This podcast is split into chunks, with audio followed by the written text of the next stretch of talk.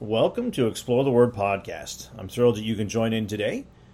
For the next number of podcasts, I will be dealing with the errors of Calvinism and Arminianism. These theological belief systems are all around us today. Uh, Calvinism being the most promoted and definitely the most popular in our day and age. Obviously, I'm teaching about the error of these systems. I am neither a Calvinist or an Arminianist. I regard myself as a biblicist, meaning one who makes the Bible the sole rule of faith. Calvinism is a group of teachings promoting that God preselects some to be saved and by default preselects others to be damned. Arminianism is a group of teachings designed to refute Calvinism but go too far and teach that an individual can lose their salvation. Both have major errors and have led to confusion in numerous churches in the centuries since they've been formed. A true biblicist appeals to God's Word to find His truth in the doctrines of predestination, election, free will, and human responsibility. So, John Calvin was a Protestant theologian who lived from 1509 to 1564. He was a Frenchman and later became a Swiss reformer. The tenets of modern Calvinism are based mainly on his works called the Institutes of Christian Religion, which were published in 1559. It would not be correct to state that John Calvin developed modern Calvinism Rather, Calvinism is based on his work and has been expanded by his followers after his passing. Calvin was raised as a devout Roman Catholic, but started to move towards Protestantism after reading Martin Luther's writings. And just so you know, Baptists are not part of the Protestant faith. And I'm going to, down the future sometime, do some episodes on Baptist history we uh, run on a different stream. We're not part of Protestantism. Uh, and that's another episode and another day.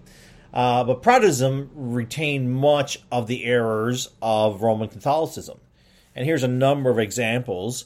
Uh, some Protestant churches, infant baptism, sprinkling as a mode of baptism, uh, sacraments, as difference between sacraments and ordinance, and the church as a means of salvation so John Calvin was forced actually to leave Geneva in 1538 because his teachings and views were viewed as very unpopular. They were not accepted.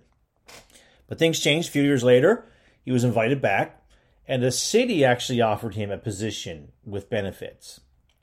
And he said one of his desires was to make Geneva into a city of God. I'm not going to dive into all the things he did in those positions, but that's just a little bit of background on John Calvin.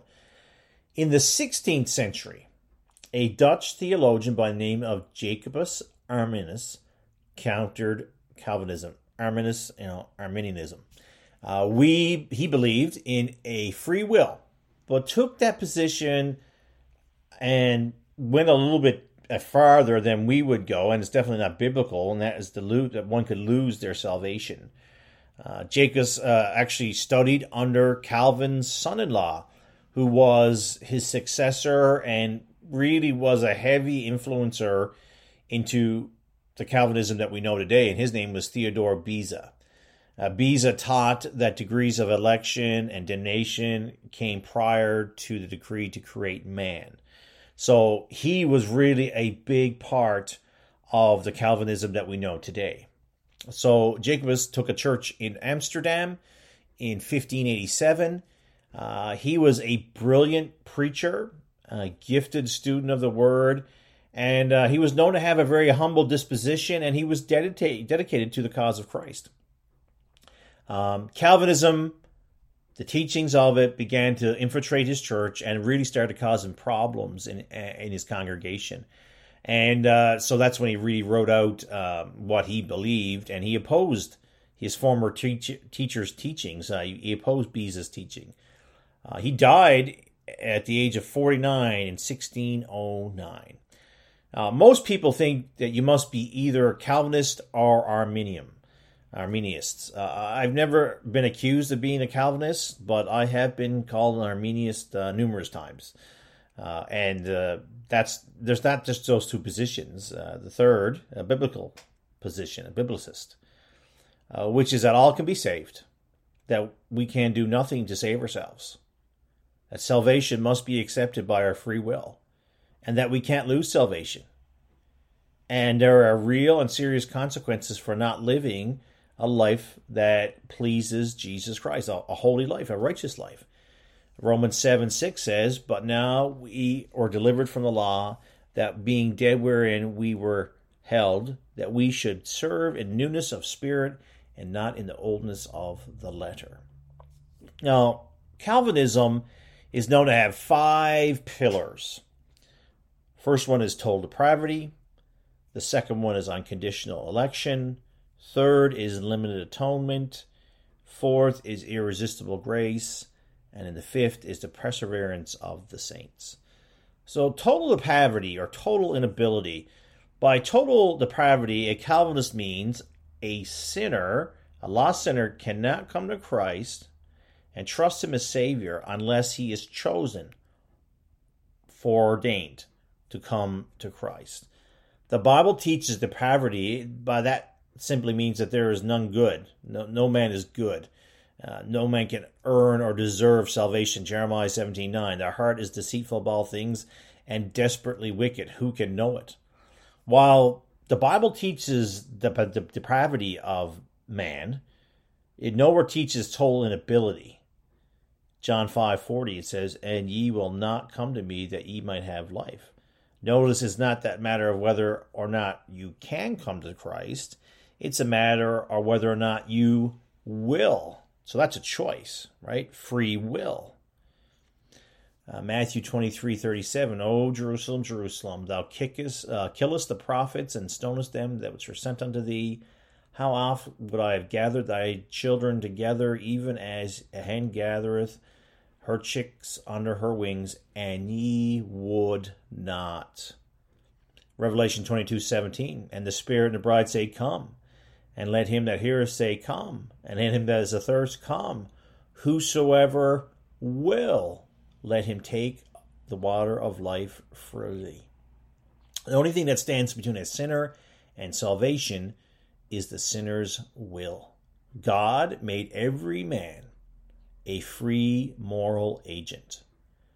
Some Calvinists use John 6:44 in an effort to prove total inability.